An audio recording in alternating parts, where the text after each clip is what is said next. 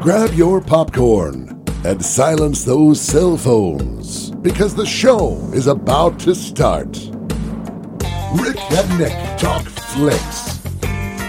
Rick Blaine is an award winning film critic featured on thebigscreen.net.org and has been highlighted on over 75 unreleased independent film posters in less than 12 different countries. Nick Brown. He's been the high school projectionist for the AV Club for over nine semesters and can be heard nightly at the theater talking loudly in the row behind you about the film being screened. And now they're joining forces. Ladies and gentlemen, Rick and Nick talk flicks.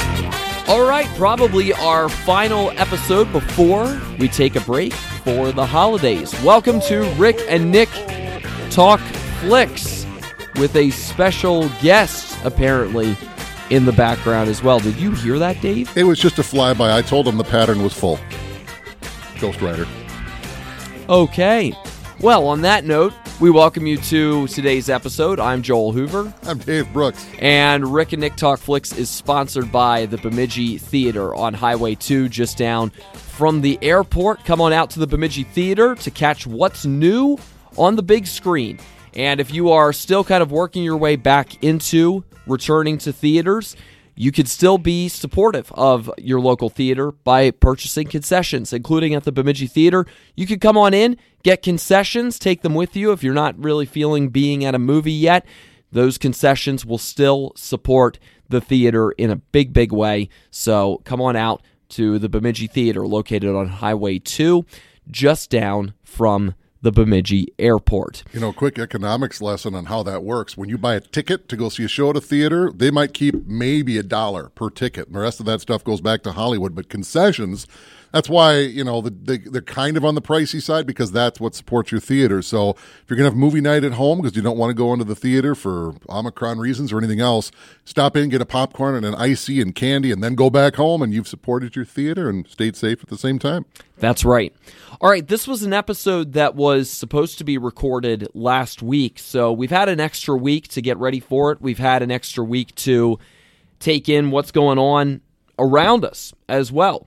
And one of the biggest stories that at least has come about recently is we're coming off a very tepid weekend at the box office. Now, you might say, well, that that's just in a vacuum. Well, it's not because this past weekend was the release of a movie that you and I have actually talked a little bit about for a few months now, back when we did our Steven Spielberg episode. Yeah, about a year ago, actually, because it was actually supposed, yes, yeah, it was it was one of those movies was supposed to come out around Christmas of 2020 last year, and it got pushed like so many others this year, and it finally came out. West Side Story. It's a remake of the Robert Wise, Natalie Wood classic. Uh, 1960. What, what year did that come out? Well, now we got the redo, and it's Spielberg, and it's got great reviews, but people evidently just aren't going to see it. Yeah, it only pulled in ten and a half million dollars domestically at the box office in its opening weekend. Did way worse overseas. 4.4 million was all it took in overseas during its opening weekend. So apparently hits all the right notes as far as as doing a really good remake. But I don't know if it, it, for reasons related to that that it's a remake of of such a popular movie that's come previously and people are iffy about going to check that out or if it's related to an, another spike in coronavirus cases, but for whatever reason people just did not come on out to see it my gut feeling without really reading any research because there's really nothing conclusive about it. I don't know why it just, just happened. So nobody really seems to know. But if I had to guess, you got this new Omicron variant, which is really running roughshod. Depending on where you are, London right now, it might become the dominant strain. And it's extremely much more contagious, apparently, than anything else, but it seems to be less severe if you get it. That's not to say that there aren't fatalities from it, but um, you know, and that seems to be having people taking a back step. Masks are coming out more than they were. Lines are getting a little longer to get your third shot booster. Um, this thing and that thing. Um, so that's my gut feeling, you know. And I still haven't seen the new Ghostbusters movie, but I'm generally, as I'm slowly working my way back into the theaters, I'm not going to see movies on opening weekend when there's everybody and their mother there. I might go see the Ghostbusters maybe this week, maybe next, because now it's still playing, but the crowds are way less. There's a pretty good chance you can go in there. There might be just a handful of seats open. So that's not to say I don't want to support that movie or the theater, but I just don't want to go dive into a big pile of potential bad. So And maybe, and that's my gut, but I could be totally wrong.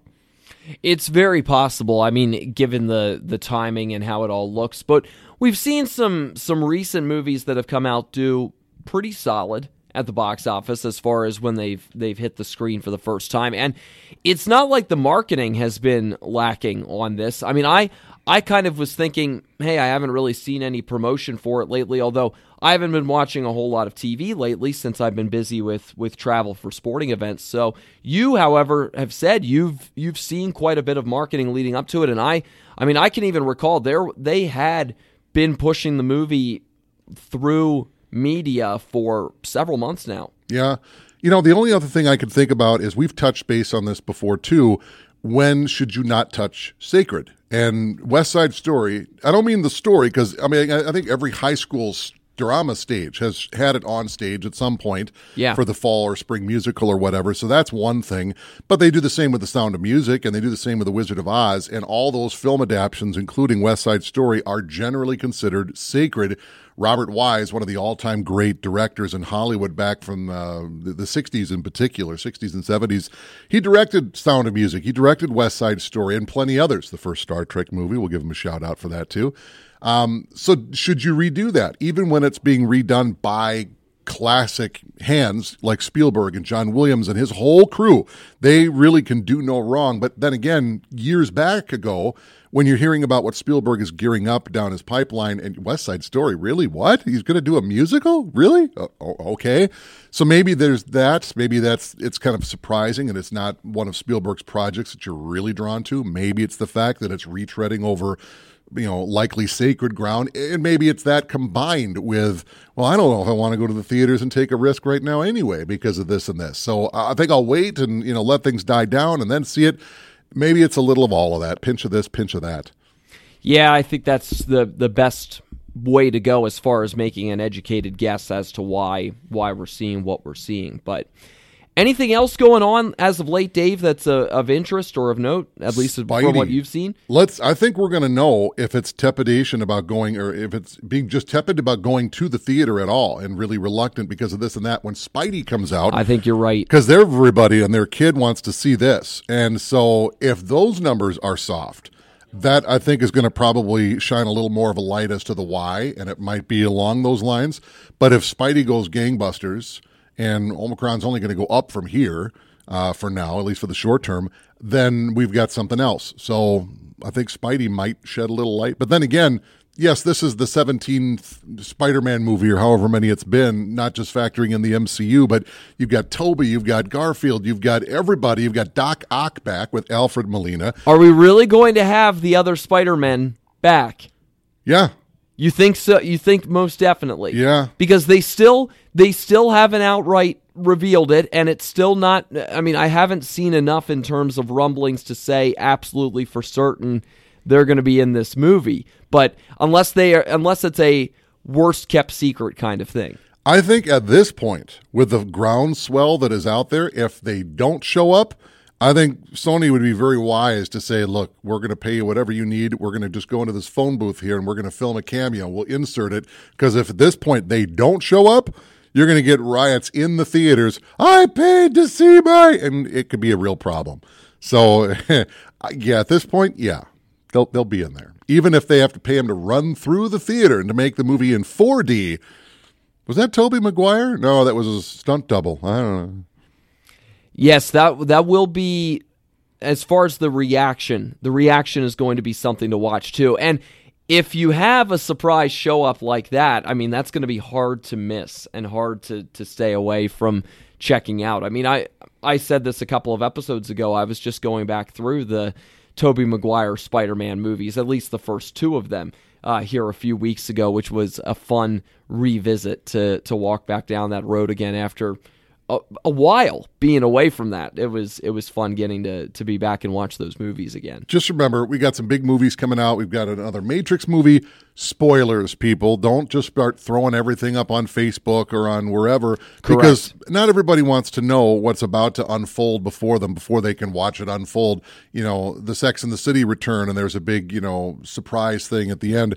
Be quiet. You know, it's all. I don't even watch that show, and I already know all about it. You know, so, how about somebody that TiVoed it and they haven't had a chance to see it yet, and they want to see it or download it or stream it or whatever, and they already know the big you know thing. So let's have a little mercy now, at least a month, because people just don't get around to seeing things on your schedule. They'll see it on theirs. And casting news is harder to keep quiet than ever Yeah. these days. That's why several years ago I, I appreciated how quiet they were about Matt Damon's surprise appearance in Interstellar. Yeah. Like uh, for instance, that was that was an extremely well guarded secret in a time where it's hard to keep things like that under wraps these days.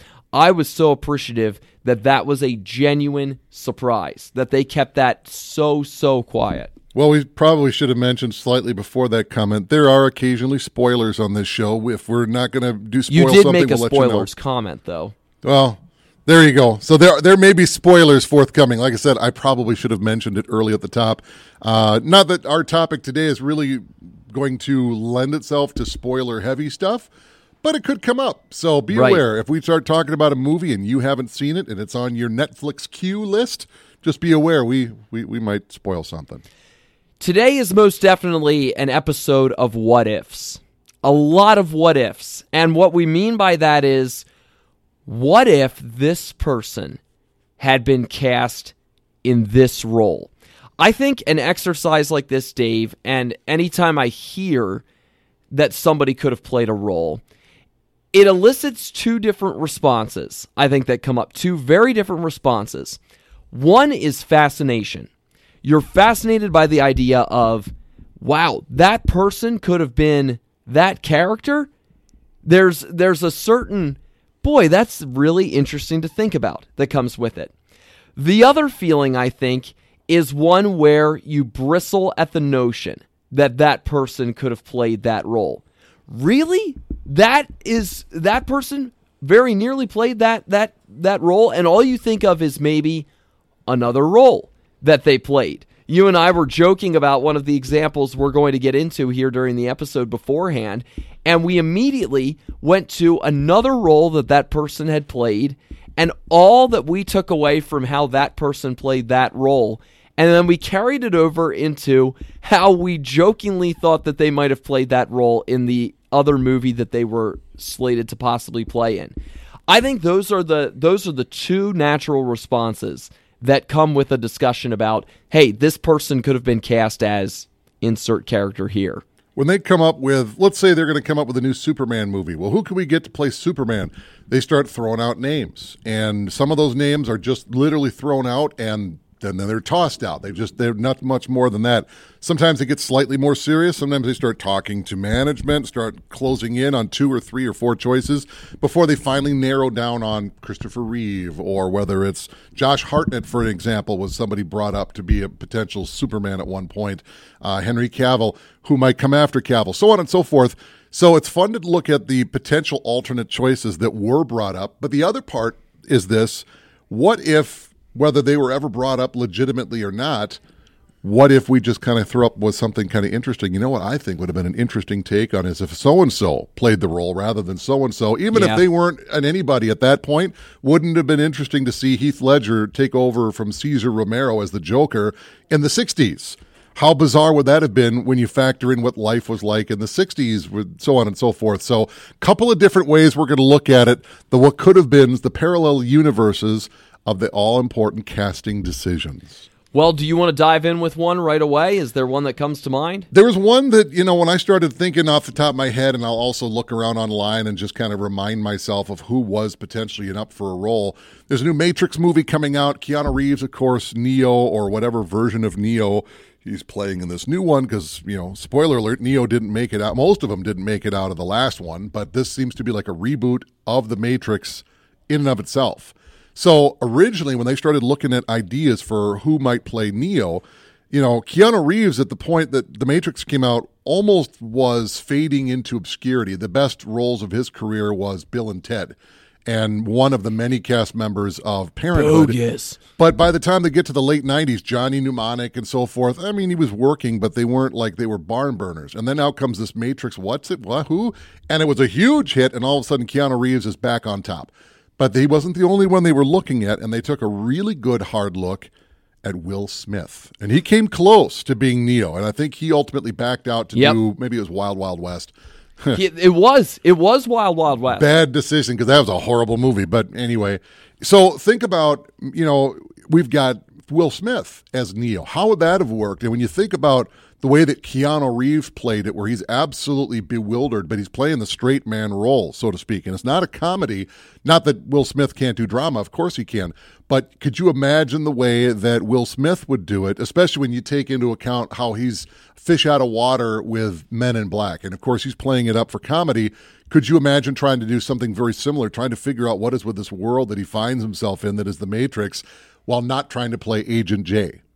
Exactly. Yeah. All you, all you could probably think of was the Men in Black comparison there, and and I think that would have very easily crossed over in people's minds when when you see the way that they are dressed in the Matrix and how all of that played out.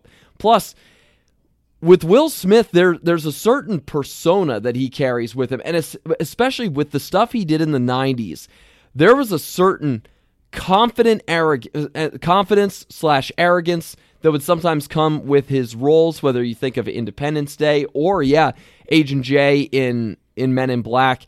The Matrix. The thing about Neo is Neo is is a very reluctant hero in that movie, and that's that's a little bit less of what you equate with Will Smith's roles that he played during the course of the 90s. I mean, his his development as an actor was really just underway in terms of some of the roles that he would play coming up in in the future as far as some really in-depth roles, deeper roles. But yeah, you just it's hard to wrap your mind around him being Neo in the Matrix. I, I think the way that the character was who they had for it turned out pretty well. You know, I think Hero's Journey is a good way. That basic storyline f- template explains the journey of Neo. And if you have Will Smith, who is already exuding confidence, even the movie where he played the homeless man in uh, The Pursuit of Happiness, he's got it inside of him. He just needs to find a way to burst it through for somebody to believe him and grab on. That's not Neo. You know, so I don't know. Maybe it'd be a really hard acting job for Will Smith to play humble maybe or not not so confident you know arrogance is not the right word but definitely exuding confidence where you needed that for the beginnings of neo who begins to discover all this stuff and finally starts to rise up it is the hero's journey keanu reeves plays it well uh, not that will smith couldn't but it would have been a vastly different take and i'm not sure just because of confidence reasons if it would have served the story as well as Keanu Reeves did. So both interesting choices, but Reeves nailed it. And of course, now it's hard to imagine anybody else in that role. How about a guy who we've seen wield a sword on the big screen before and had an opportunity to do so as well in a huge trilogy that came out about two decades ago? Have you heard that Russell Crowe was in the running to play Aragorn in The Lord of the Rings? I'd heard that. You have. Okay. I that was fascinating to me because it was around the time of Gladiator when when those movies were were coming out. They were of course released one at a time in 99, 01, 03 that those that those movies hit the screen. Gladiator was wedged in there in 2000, so probably wouldn't have worked if it, that's the other part of this Im- imagine if kind of scenario is that you may be taking them away from a role that they also played elsewhere. We're because- talking fantasy now. because of filming. Yes, we they are. were able to do it both consecutively, no problems. Yeah. Um. he. Let's see. I think they offered. I believe they offered a pretty good chunk of money to to Russell Crowe as well. At least that's how that's how the story goes. Um, The and- timing would have to be weird because you know Lord of the Rings came out two thousand one, and they filmed it for better over a year because they filmed all three movies simultaneously. And Gladiator is kind of what put Russell Crowe on the map. It's not like he hadn't, hadn't done anything. He was in L.A. Confidential, but he wasn't Russell Crowe yet. Gladiator Right. is what made him Russell Crowe. Why would they? You know, I don't think the timing would work out for a lot of reasons. But uh, he did an interview with Howard Stern, Russell Crowe did, and and apparently Stern brought up to him that he had been offered 10% of the gross of the movie. That's a huge chunk of money given what The Lord of the Rings ended up becoming. and and he asked him, "Hey, does does that eat at you? Does that eat at you that that you had a chance to be able to make all of that?" And Russell Crowe said something along the lines of, "Never really thought about it. You know, didn't really think too much about it. That he felt that Peter Jackson had someone else in mind for the role, but but had him come in anyway." And there were so many doubts around that trilogy at that point anyway. It was untested. Fantasy movies generally weren't all that great. And the last time Hollywood really got hardcore about fantasy movies was in the 80s. And like two or three of them were really good, and the rest of them were eh. You know, Beastmaster. For every great, you know, Conan the Barbarian, there was the Beastmaster. It didn't go so well. Lord of the Rings, I don't know, eh, and it nailed it. So I don't think anybody expected it to be what it was. So giving him 10% of, you know, 14 million like West Side Story is making right now, that's not that much. Well, with the the budget that went into all of that and all the work that went into to making it get to the big screen, you had to hope. think it was it was go big or go home. And well, and they're they doing it again because they're doing it again for what Netflix or whatever. Amazon. Amazon. So they're they're making this big reinvestment in the Lord of the Rings. How many times can you go to the well before you realize the well is run dry? And now that's the question right now in 2021 when this Lord of the Rings series comes out to Amazon. Will that hunger be there? Will it be treated correctly? Is this just a money grab? So on and so forth.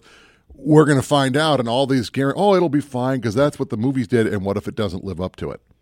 Exactly. Stay tuned. Stay tuned. There was one that I thought was I can't get it out of my head. This is a fantasy. Obviously, this would never work in real life, but wouldn't it be kind of interesting if you took the cast of let's just say the original series Star Trek and you replaced them with the cast of The Sopranos? All of them. What? All of them. Where did that come from? Wouldn't that be an interesting whoa? Was this your own idea? Yes. Wow. What, who I mean, I think James Gandolfini would have to play Shatner's role of Captain Kirk. But who would be the perfect choice for Spock? I mean, would you have to do cold and logical, or would you be, and I can't even attempt the accent, so I'm not even going to try to do the Jersey accent, but which one of those wise guys would be the best version of a wise guy, Mr. Spock? Oh, man. And it's not just the actors and actresses, it's, it's a call it a, a, a, dash of flavor of the Sopranos worked into the performance. So you get Captain Cack, you know. I can't do the voices justice. Forgive me, forgive me. But which of them would be that? You know, it would be fun with the psychiatrist, Lorraine Bracco. Would she maybe be a good Spock? Perhaps. You know how ridiculous this sounds. Yes, but ridiculously funny. Yeah. Too? See, I that would that would take away from so much of what you're trying to accomplish with Star Trek 2, but it'd be a great spoof. like it'd be an outstanding spoof.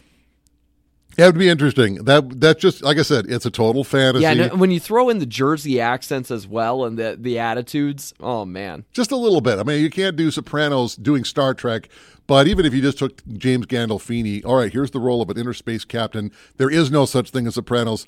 I've seen Gandolfini do other roles, and there's a lot of Tony Soprano in them. So it kind of makes you wonder how much of Tony Soprano really is just James Gandolfini. You know, he's a very interesting, you know, enigmatic kind of a guy that isn't so much on the page, but is really just the guy. You know, just kind of the way he does it. Mel Gibson does Mel Gibson parts. He's just kind of quirky. Yeah. But it's a great, interesting, grabs your attention, grabs your eye quirky, but that's actually just Mel Gibson. Just remembering the lines playing Mel Gibson. It may be a slight tweak, but you know, it's pretty much him. So maybe Tony Soprano is very much like James Gandolfini, which would be very much like his version of Captain James Tiberius Kirk. Just an interesting hypothesis. Here's one that that was a a hypothesis in terms of what could have been for some actual people who were up for casting for the movie Titanic. There were there were quite a few possibilities for who could play Jack and Rose. Have you heard about some of them? I've heard of some. Who have you heard of for it? Oh, I, I, think I've read about it in the past. I have to remember. I'm trying to remember, and I can't remember. But a lot of them were people that were. He was kind of trying to go for general nobodies, really. I mean, they'd had some experience, but Kate Winslet had done a few roles, but they were all British roles. She wasn't really known to American audiences, and short of saving Gilbert Grape and A Boy's Life with De Niro, what else? Had, and Growing Pains. What else had Leonardo DiCaprio really been in? Romeo and Juliet. He Romeo plus that. Juliet. Yeah, he had just done that, and I know that Claire Danes was up for the role of Rose, but yes. they didn't get along on Romeo and Juliet, and I think they didn't. No, hanging out on a water tank with someone that you just work with and you learn you don't like probably had a lot to do with it. Yes, Claire Danes, you are correct, was up for the role of Rose, which is so funny to think that possibly she could have been back with DiCaprio again for another movie.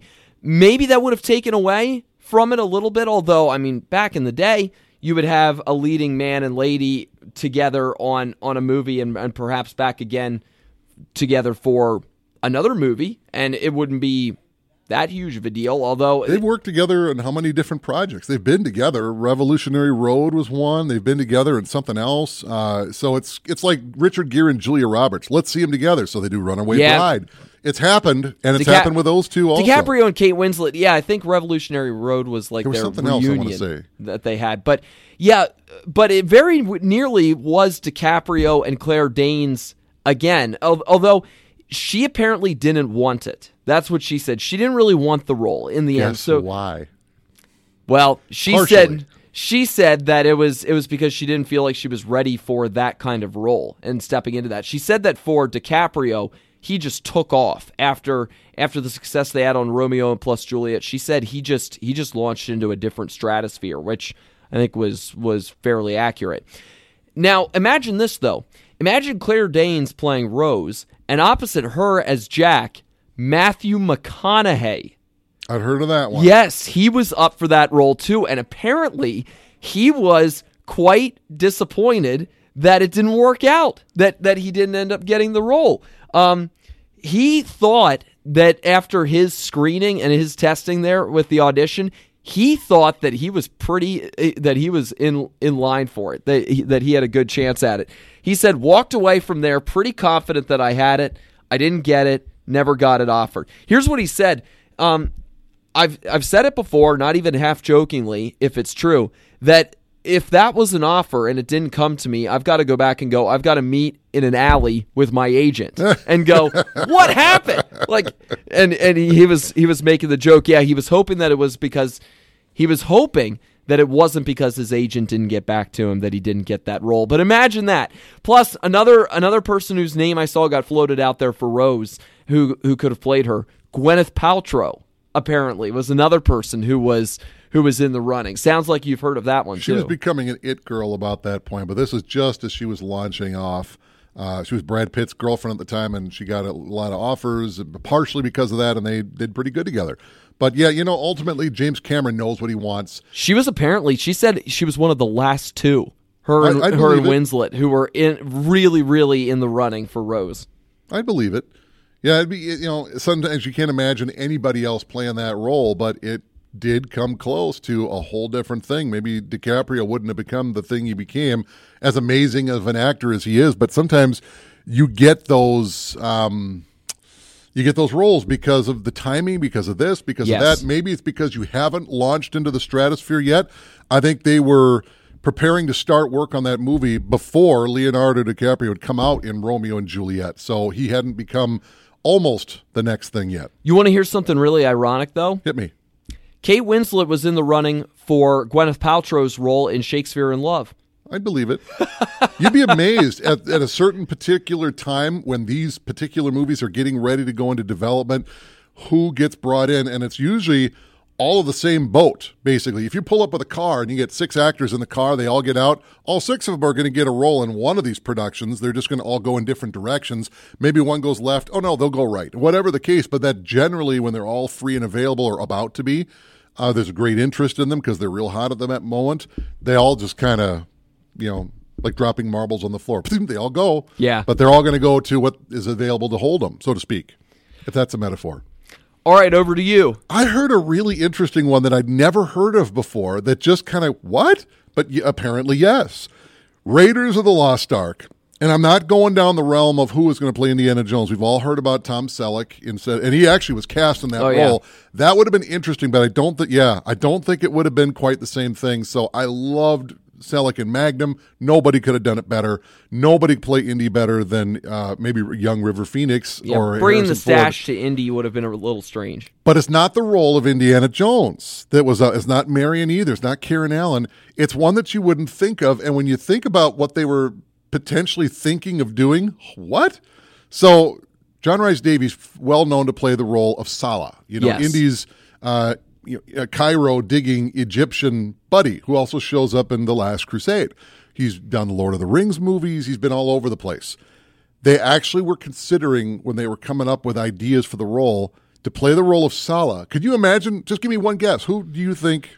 Maybe you'll never get it. And it's a guy, not a gal. It's not Julie Andrews. So don't say that. No, uh, wow, boy, the, uh, wasn't even going the, along those lines. I, I couldn't tell you. I, I, mm, Think short Uh, and hairy. what, Short and hairy. Kind of hairy. What in the world? Danny DeVito Really? was being considered for Really? the role of Sallah. Now, you've got this. Now, John Rhys-Davies in real life is British. He's got that British, you know, theater thespian voice. Danny DeVito is Jersey, you know, and you're going to get him to play an about you and Egyptian digger? this morning? Yeah, I don't. I no. I love Danny DeVito. He's good in about everything I've ever seen him in, even bad shows. He's funny. I in some ways he could pull it off, but how are you going to get to pull in Ernie, the Bronx digger, all the way over to a Nazi project in Egypt to dig up the Well of Souls? If you're familiar with the movie. How could you make Danny DeVito work in that role? I think you'd have to heavily modify it. If you go where Indiana Jones is trying to dig up Jimmy Hoffa, yes, I think Danny DeVito is your digger. But uh, I couldn't see him in the role of Sallah. Not even close. All I'm picturing is him in It's Always Sunny in Philadelphia. Yeah. And his character there. And it, well, this would be around the that is time. quite an image that, got- that he would be that guy. He's still on Taxi at this point. You know, Taxi went from the Wow. mid 70s to the Yep. mid 80s. So this is, you know, before Romancing the Stone, where he's really breaking out into theater and ma- mainstream roles. He's, he's still doing Taxi at this point, and now he's going to be sidekicking with Indiana Jones. And that's probably why he didn't get the role anyway. Probably, hopefully, for other reasons too, but he's just not available to fly over to. Uh, I think they filmed it in India, I think, is what I remember. But a- anyway, uh, that would have been an interesting one, but I think it would have Boy. taken away from the role. And if you could imagine Danny DeVito and Tom Selleck talking about the headpiece for the staff, uh, no. They got it right. They got it right. That's boy, uh, yeah, that's that's a great little bizarro world moment just to picture the two of them discussing it. I it feels like when you take two actors like that who who are in such definable roles as we know them to be in, it almost makes it into something that's like B movie schlock Yeah. a little bit when when you put them into that rather than what we got in the actual Raiders of the Lost Ark. But maybe that's only because it's so foreign of a concept to us. But that's what Indiana Jones basically was a take off of, where those B movie serial, C movie serials, you know, like the Maltese Falcon, but in a much more Saturday matinee. Come back next week for the exciting next chapter of Indiana Smith, which is what the original title was going to be.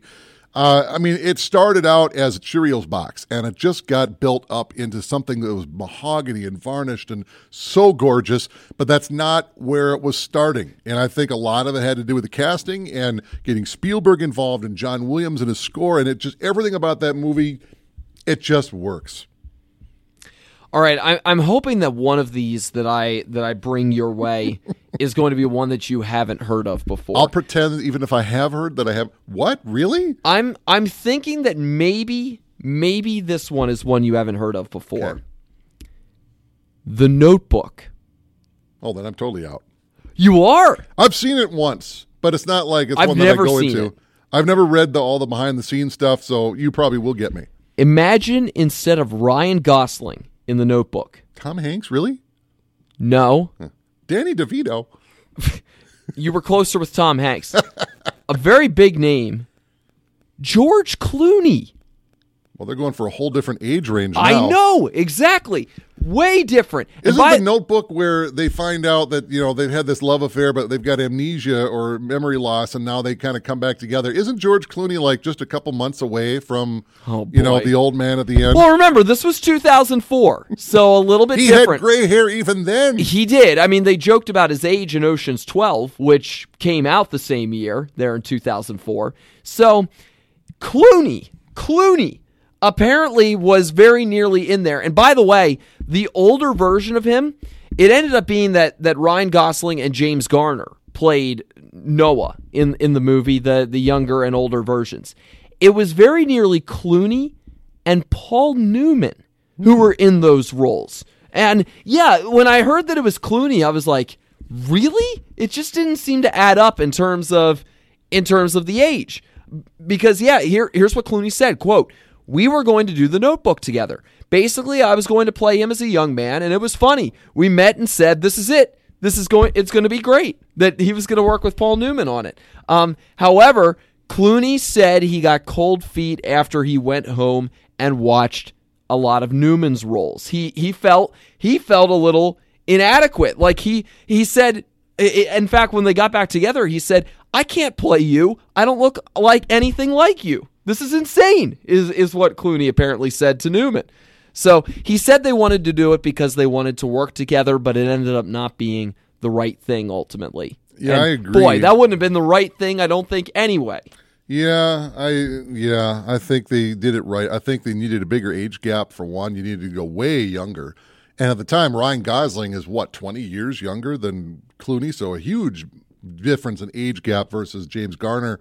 Uh, so that would have been what almost fifty years in age between Garner and Gosling, just off the top of my head, at least. Um, yeah, they yeah they did the right thing. That wouldn't have been as good. It's a great what if though.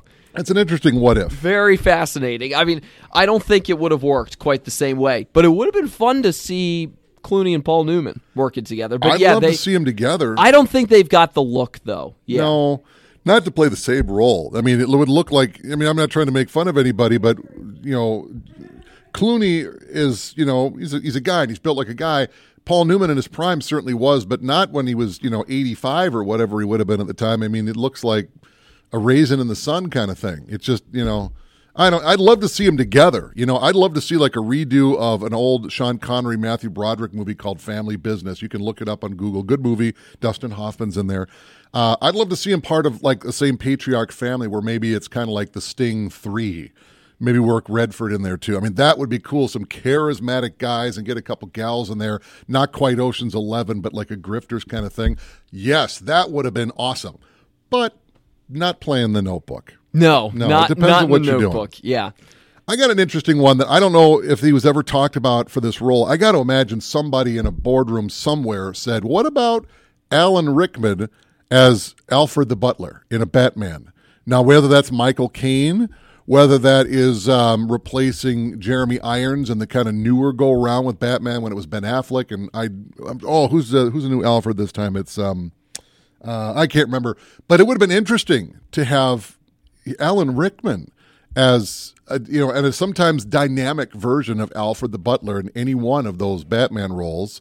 Um, even if you go back to Michael Gough in the Tim Burton versions, any of those versions, I think Alan Rickman would have been interesting. But I would, I would, I would, And as a um, dynamic Alfred, it sounds like. yeah, I you would, uh, nominate him to, as much as I love Michael Caine, I would love to see him in the Michael Caine version of Alfred for the Dark Knight trilogy. Could you imagine playing Regal, but you know he can hit it and he can punch it? And there's a couple of roles where Bruce Wayne and Alfred are kind of going nose to nose a little bit. And I, I would love to see that version. I think would have been an interesting alternative, and I think it would have worked. I think he would. I think he would absolutely. I, I don't want to take anything away from Michael Caine. He's truly a legend, and he rocks in those roles. But I think he and Christopher Nolan working with with uh, Alan Rickman, that would be he, they'd flourish together. And unfortunately, it'll never happen now. But um, Feels like uh, maybe taking the Jeremy Irons version of Alfred and and taking it to another uh, another rung or Yeah. maybe another two rungs or so. Like Michael Caine's version of Alfred was very much the sage, wise friend playing playing that kind of role. This this sounds like you said. This sounds like a lot more of an intense kind of look at the the Alfred character. yeah, you know, but you can also just slide into this kind of thing where he's just almost melancholy in a way. But there's it's almost like watching uh, Robin Williams in the movie Insomnia. He's very restrained. And that's almost what makes it more unnerving because you know it's an iceberg and you're only seeing 10% and the rest of it's under the surface. You know just being a fan of movies and shows and pop culture that Robin Williams is a volcano ready to explode. But when he's restrained like that, and you know that Rickman can do the exact same thing, but he can go to both ends. He can go over the top manic, not quite Pacino like, but he can really hit it. And well spoken, sir. You know, you know. Cut your heart out with a spoon because it's dull, you twit. You know that what? But it was funny to get him to do it. That's a Robin Hood joke. Um, but I think that would be interesting. I think it'd be a good one to see him as the butler, but it'll never happen. Hey, you want to hear another duo? Yeah. It nearly was. All right, so in La La Land, we had we had uh, funny enough, we're going another Ryan Gosling role. We had Ryan Gosling and we had Emma Stone, Yep. who played Sebastian and Mia in that one. Picture Miles Teller and Emma Watson playing those roles. That was very nearly the duo instead of what we got in La La Land. In fact, when I when I was reading through eh, the talk about how they were preparing for that movie and everything, this was kind of like a back to back, like they coupled these together and, and they talked about that was very nearly the tandem instead of what we got in the movie. Like I feel like it would have been maybe a bit of a younger spin on those characters rather than like rather than thinking of them as maybe a little bit more mature with with Gosling and and with Stone and and with them playing those roles. I feel like we would have gotten maybe like a slightly younger feel and twist on on those roles had it been Miles Teller and Emma Watson or at least a, a younger feeling to it. Yeah, I think Gosling and, and Emma Stone they've got such a chemistry, and they've been together before. Uh, Crazy Stupid Love, and it just worked. And uh, they're, I would not be surprised if they do a third team up at some point. They just seem to really work well together. Um, and I got nothing against Miles Teller. Uh, he's going to be in the new Top Gun movie. We'll really get a good look at him. He did very well in that Drumline movie. I I just don't see it though. I just I can't see it. You know, I think they nailed it so well. Yes. It'd be hard to imagine anybody in those roles together. Uh, I think I think it would have been an interesting dynamic. I'd like to see that dynamic come down the road at some point, but I, I just don't. I, I can't really comment because I can't see it. It it existed for a moment though. That's what director Damien Chazelle said. He said there was for a moment where uh, there was just a moment where those two were the ones in the roles. Wouldn't it instead. be interesting if they were going to get the roles, but the chemistry just wasn't, and they did an Eric Stoltz recast from Back to the Future, so to speak, and they said we need chemistry. Is Gosling working this week? No, get him because they we they've already know they Working can work well. Working this week. we know he could do it. Get him, you know, and that maybe that's what it was. I uh, it could be interesting if that's the story. Yeah, Teller in particular has talked quite a bit about it that he was working on War Dogs at the time and and almost gave it up because of scheduling conflicts with La La Land, but then he got a call from his agent that said, "Hey, Damien's moving on. He's he's not going to take you for this one." But he still was all right with it, said, "Hey, things work out for a reason. They don't work out for a reason." And by the way, that not working out for Emma Stone or uh, for Emma Watson rather led her into Beauty and the Beast and she moved on to that one then. That worked out pretty great. Yeah, well, good for her. Yeah. Yeah, I, I, I have a hard time even imagining it. I have a hard I know, time me too. imagining this other one, which is true. This isn't my fantasy. This is what almost was, but for various reasons it didn't happen. The original Ghostbusters, the cast was going to look very, very different. Now, Aykroyd and Ramis were always attached because they both co-wrote the movie together, and they were both going to be in the movie. So that was kind of set up. They got Sigourney Weaver. That was pretty much set up. But the other main roles, Aykroyd was writing the role of Peter Venkman, not for Bill Murray, but for John Belushi. And for obvious reasons, Belushi passed while he was still writing this, and Bill Murray stepped in. That's not the only one. They were going to go back to SNL to get another member for the team rather than having Ernie Hudson, who was just kind of a kind of a well-known character actor or on the rise character actor. For Winston Zeddemore, the fourth Ghostbuster, who joins up later in the movie, that was going to be Eddie Murphy originally. That was the talk, and that's not the only one. Wow. So through the movie, you have Dana Tullis, Sigourney Weaver, kind of Yes. having an interesting relationship with Rick Moranis, his her across the street neighbor. They both get possessed. They both become the ghoul dogs.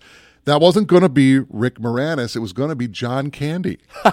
and for whatever reason, Wow. they just couldn't get it to work out. And so between no Rick Moranis but John Candy, Eddie Murphy in place of Ernie Hudson and John Belushi in place of Bill Murray, Ghostbusters would have been hugely different. And as much Wow. as I do like John Belushi, I think the the best parts of Ghostbusters are the improvisations. That it's been said that Bill Murray should almost have received a writing credit because he he stuck to the basic plot points, but whatever he said was whatever he thought to say. They might write him lines, but Oh, he'll yeah. say his own thing. That's one of the that's one of the most well-known and famous things about Ghostbusters or infamous is that yeah, Bill Murray freewheeled for such a great deal of it. probably I mean, it, it, it, the very the estimates vary how much Right. but like 75% of what he says and does just came out of nowhere he thought of it not in advance but as the cameras were rolling and some of the best jokes weren't written he just came up with it all the all the needlings he does with the Dana Barrett character is just basically Sigourney Weaver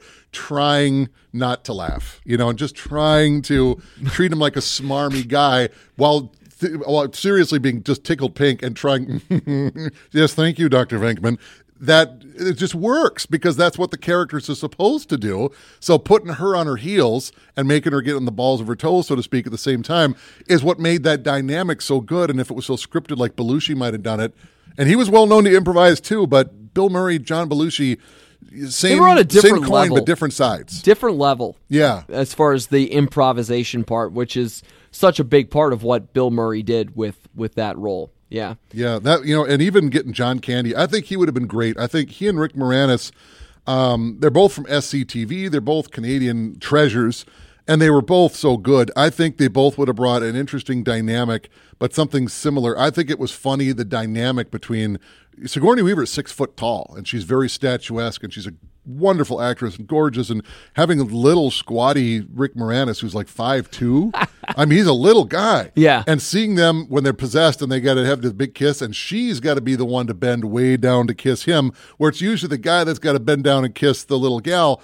That would that was an interesting dynamic to see that. I think John Candy also would have brought something very special to the role, but I, I love what the the interplay, especially between Moranis and Weaver, that it just it, it just made it work. Ready for a few quick hitters?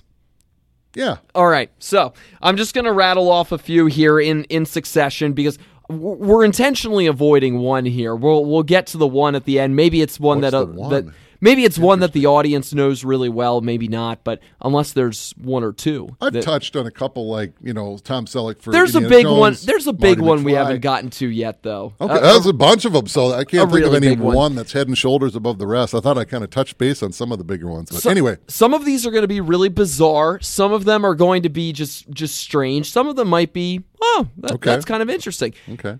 Did you know Johnny Depp was up for Ferris Bueller? I had not heard that. Yeah, Johnny J- Johnny Depp was in the running for it. I mean, we we associate Matthew Broderick with Ferris Bueller. I mean, they they just are attached at the hip. He owned that role. He I don't think anybody could have. I mean, I think other people could have done a good job, but there's the pinnacle of the mountain, and you're still high up if you're not the pinnacle of the mountain. But the pinnacle was Matthew Broderick. He Yes. owns that movie. There's nobody that could have taken a better slant on that role. I could see what Johnny Depp could have done, but no, nobody would have beat Broderick. Nobody. Exactly. Yeah, because with with Johnny Depp, I think it would have been a different kind of adolescent spirit that we would have gotten from him than the than the freewheeling, fun-loving one that we got with Matthew Broderick. I think I think Johnny Depp would have put maybe a little bit more of an edge on it, perhaps. But again, that's what we know of Johnny Depp and his career to this point. That was at a different place and time. How about this one? Um, Nicole Kidman very nearly played Anna Scott in Notting Hill instead of Julia Roberts. Yeah. I, that's a very hard one for me to to grasp because I like how there's there's almost this down to earth quality about Julia Roberts in that movie, even though she's playing a movie star. It's very much a down to earth movie star kind of kind of feel that she plays that role with. I don't I don't know how Nicole Kidman would have would have slotted in there. Um, but it, it would have it would have definitely been different. She does have a kind of intensity. All the Yeah, roles exactly. that she plays, even when she plays as light-hearty like the bomb that was be, uh, bewitched, there's still something heavy about her. Even her earliest roles, there's just there's a lot of weight to the roles that she gives. While Julia Roberts can be very light and very airy and you know very down to earth, And I don't know, maybe Nicole Kidman can be like that in real life, but I haven't seen it on screen yet. I think that would have been a tougher sell. I like the Julia Roberts better. Me too. She also said Nicole Kidman did that she really wanted the role, but she said that she wasn't big enough at the time for for the role. She wasn't good enough In the mid nineties. Yeah, I, which I, I find hard to believe. I mean, she had been in she had been in the Batman movies, or had been in one of the Batman movies. It was Batman Forever. forever. Yeah, that's At that right. point, she was already very well established. Exactly. Like, but she said she wasn't well known enough, I guess, for for that role compared to Julia Roberts, and wasn't talented enough. I disagree. Okay. Didn't she kind of really break out right about that time with To Die For? She played the TV anchor that tried to get her lover to kill her husband, and based on a true story. That she, it was just up for an Oscar or at least a Golden Globe at I the think very that least. was in the '90s. yeah, but I think that was like right around the time of Notting Hill. So she, you know, she's now getting brought into Oscar talk. I'm not good enough. Sounds like she had, you know, self esteem issues maybe because she clearly was good enough. All right, picture John Travolta as Forrest Gump. Stop. Next. I don't even want to go down that cul-de-sac. No, It- thank you. It was a possibility. Hopefully, Travol- hopefully, if something, it's somebody. I'll give you twenty dollars if you bring it up in the meeting. Just see if Zemeckis shoots you down. and it was funny because both of them were up for Best Actor that year because Travolta went on to do Pulp Fiction, of True. course. Yeah, True. He, uh, Travolta apparently has said that passing on Forrest Gump was a big mistake, but No, it wasn't. No, uh, you know, you don't even want to wrap your mind around Travolta's got his box of tools. I'll grant you that, and depending on the role, he's very good in it. But Travolta isn't that good. He just isn't. He's got those quirks. He's got that charm. He's got that cocky, cool kind of thing. That ain't Forrest Gump. Not by a long shot. There's not a chance that he wouldn't be. It would be his version of, to use a Tropic Thunder metaphor, that would have been his Simple Jack. If you know the movie, you know where we're going. It's just the it's the role that what were you thinking, and not just to him, to anybody that had anything to do with him getting in the role. I'm not against John Travolta, but some roles he has no business being anywhere near, and that's one of them. Next, Did case. you know? Did you know that Jack Nicholson could have been Michael Corleone in The Godfather? I could have seen that, but that would have been really early in his career. Pretty early, yes. Plus, Nicholson has taken the high road on it, and he said, "Look, I could have played Michael Corleone, but Al Pacino was Michael Corleone." Yeah, I, that's a very classy way of putting it. But you know, even Pacino, that was one of his earliest roles. So the fact that they were both heavyweights before people knew they were heavyweights is kind of what made the Michael Corleone thing work. It's kind of what made a lot of uh, Jack Nicholson's early roles work, whether it's Chinatown or whatever.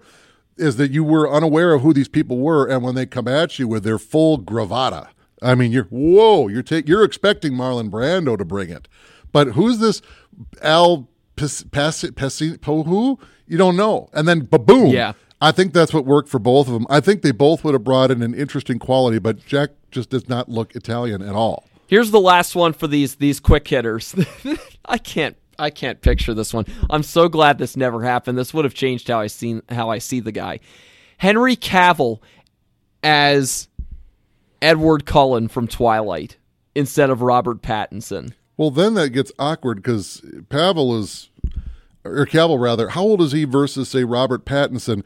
I don't want to see those movies with a 30 year old playing a teenager. You know, you can get away Right. like the first half of your 20s, but honestly, and not only that, Plus, imagine him pale and, and in such a passive kind of but he isn't. manner. Whether he played Superman and bulked up for the role or not, he's a big guy. He's there's no, a big There's no way you're going to pass him off as a high schooler, even when he was a high schooler.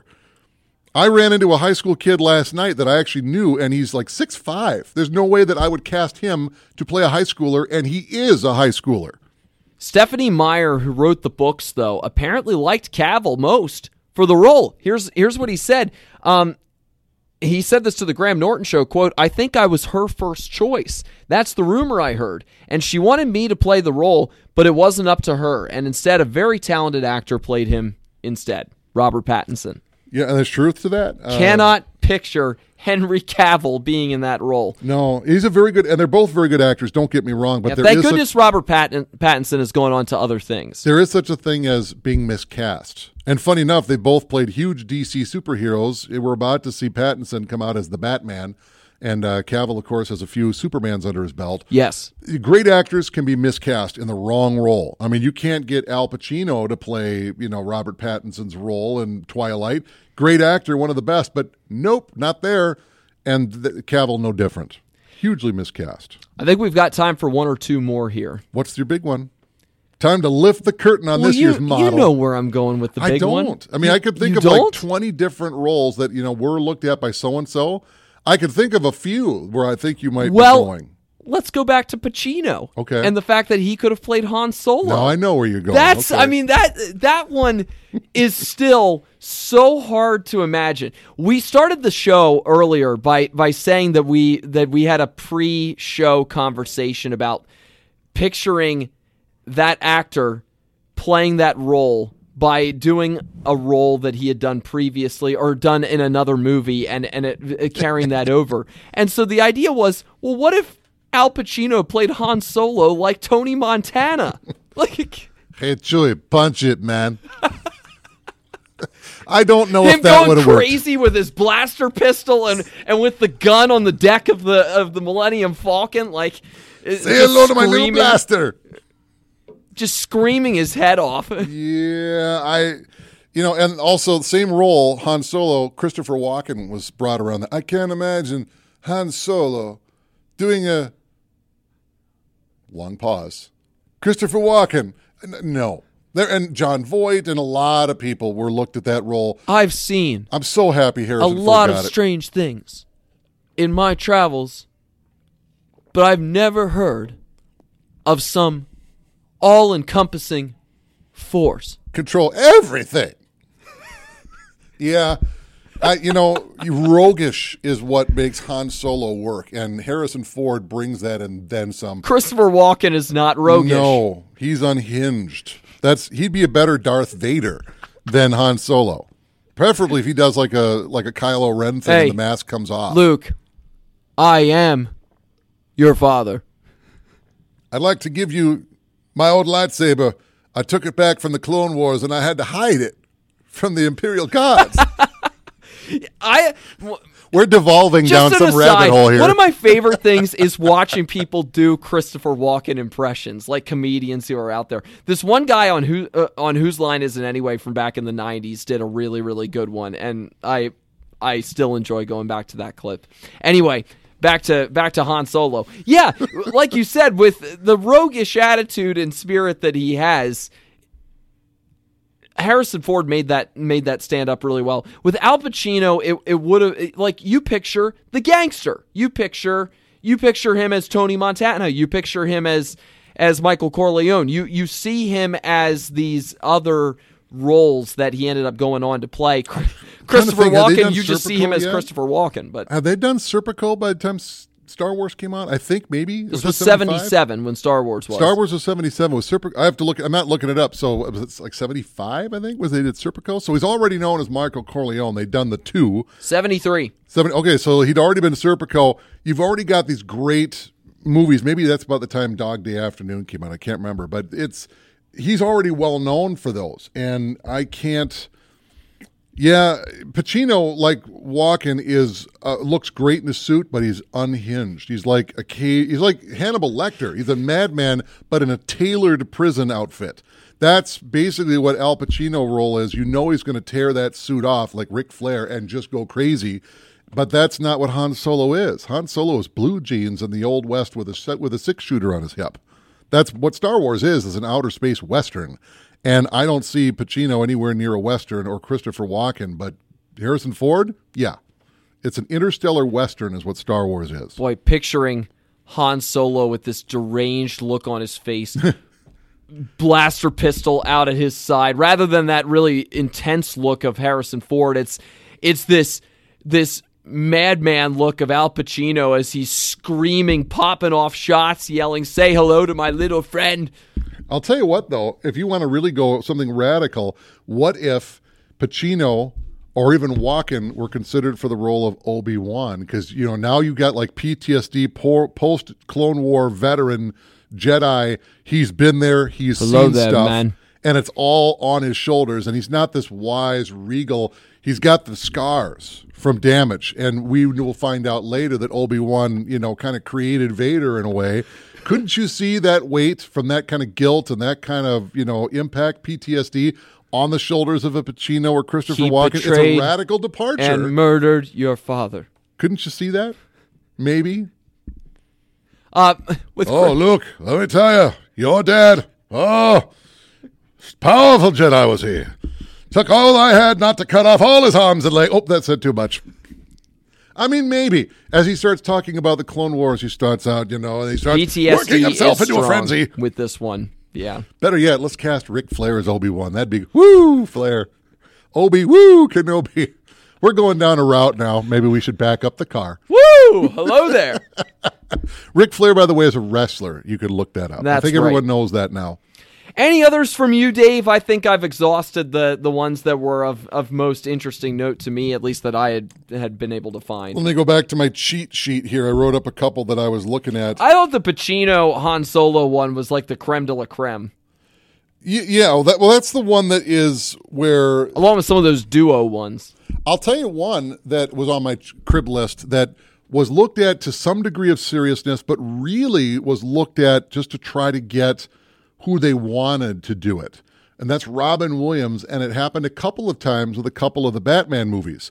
They wanted him for the Joker rather than Jack Nicholson, but Ah. they really wanted Jack Nicholson. So they figured if Jack's kind of playing coy with the role, they'll start pursuing it with Robin Williams and pursuing it seriously so that if Jack is just trying to play coy, he'll finally do it. And, and Jack Nicholson got, if you want to look it up, a real sweet deal. That's and the same thing happened again with Jim Carrey for the Riddler.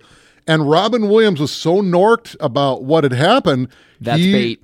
Yeah, he kind of play. He kind of turned down other roles. That's why he didn't play the the voice of the Aladdin genie in the second Aladdin movie. Was because he he felt like he was being played. I don't want to. I don't want to work with you guys if this is what you're going to do. And he was really kind of norked. But could you imagine in either of those roles, either Jack Nicholson's '89 Joker or Jim Carrey's '95 The Riddler, in both those Batman movies? In either case, Robin Williams. I can picture it. Absolutely. Yes, uh, most definitely can. We've got this idea of what it ended up being, but but imagine imagine him with that gigantic grin. Like I, I going didn't back even need makeup. going back to whose line is it anyway again Uh, uh, funny enough i remember when when he jokingly played carol channing Yeah. in uh, doing um if carol channing did did famous movie lines. And and he has this gigantic grin and he goes well surely you must be the son of god. He's got this gigantic almost demented looking smile. So when you say that he very nearly played the joker that's the image that i get in my mind is him putting this gigantic Carol Channing smile on his face and then taking that into the Joker role. Like he absolutely could have done that. Yeah, I, it would have been a very interesting take. I think, especially the Joker, if he would have played it really cool and reserved, like the Joker can be, and then absolutely to the absolute polar opposite side of that spectrum and just gone absolute manic. And with his body of work, even to that point, just look at Good Morning Vietnam. It's all there. It's, I mean, to see it go slightly more unhinged and slightly more, you know, reserved, but that's just like keeping a bomb with a cap over it, you know, the missile silo door over destruction beneath. That would have been really interesting. If he'd gone, you know, toe to toe with what Jim Carrey did for the Riddler, I think he would have won. Um, I I think both roles would have been really fantastic and would have been potentially Oscar worthy. Jack Nicholson was was up for awards for that. So I think that would have been an interesting one for either of those roles. Robin Williams in a Batman movie is one of the great crimes that uh, the big screen did not quite deliver, but almost did twice. This whole exercise though is a is a good reminder that we we get so we get so used to the way the way things that were made uh, were made and the way that they were made that we think of when you think about those those alternatives again like i said off the start sometimes they are really intriguing to Oh, yeah. think about what could have been. But i think more often than not we go it was the way it was. And i'm glad that it, it ended up being that way. Although we've talked about a lot of movies that we like. We've talked about a lot of movies that are good over the course of this this episode. What about in some of those movies that are bad? You know it could have maybe it could have been a game changer but again we've discussed so often on this show how important good writing is, how important good direction is, how important putting together a good plan is that I mean, with these these people playing these roles are extremely talented in them. Sometimes it's there's there's miscasting. Even a really really good actor can be miscast in a role. But more often than not they're they're doing a, a quality job. Sometimes the picture just isn't very good. Yeah, I've usually you see a lot of they did the best with what they were given. You know, Yeah. the movie wasn't well done. It wasn't well written. The the dialogue was horrible, but they made the best of it. Every now and again, you see a movie that's really pretty good, but then there's that one big kind of sore spot, that pebble in the shoe, and it's not making an oyster. You know, it's just it's you don't get the pearl like you want. You get something that just irritates, and it's the one thing in the movie, whether you agree with it or you don't agree with it.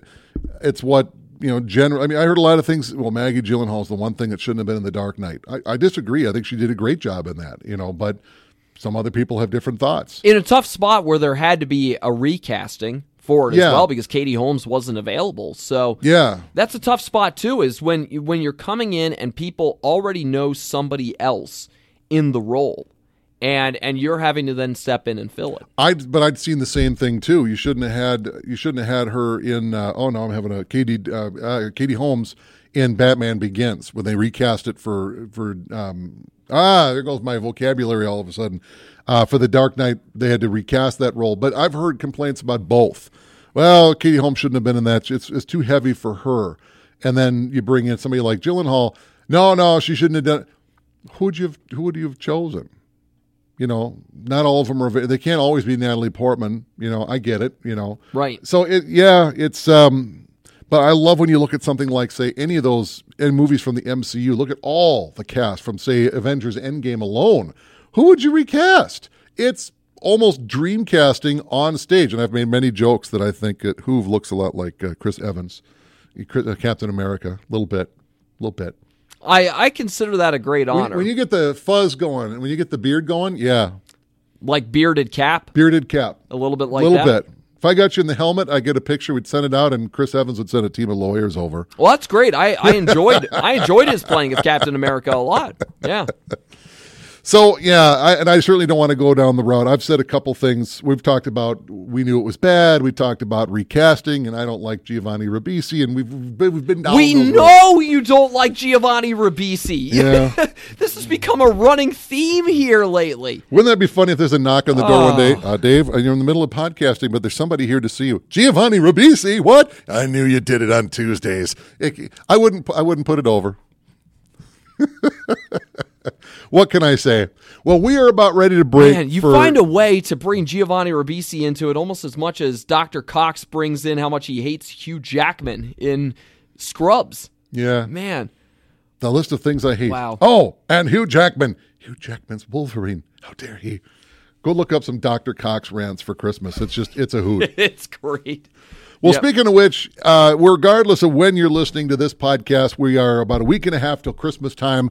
So we're going to take a break and you're going to go visit some family in Pennsylvania again. Yeah, yeah. Good. So we will be back though in the new year and back once again to join you. We are, by the way, coming up on our 100th episode Holy of Rick moly. and Nick Talk Flicks. We are getting very close to that, as you may have noticed, or maybe you didn't, because Roman numerals are hard to keep up with sometimes. Yeah, But even that- we have to look them up. What is the Roman numeral for 95? Oh, really? Oh, okay.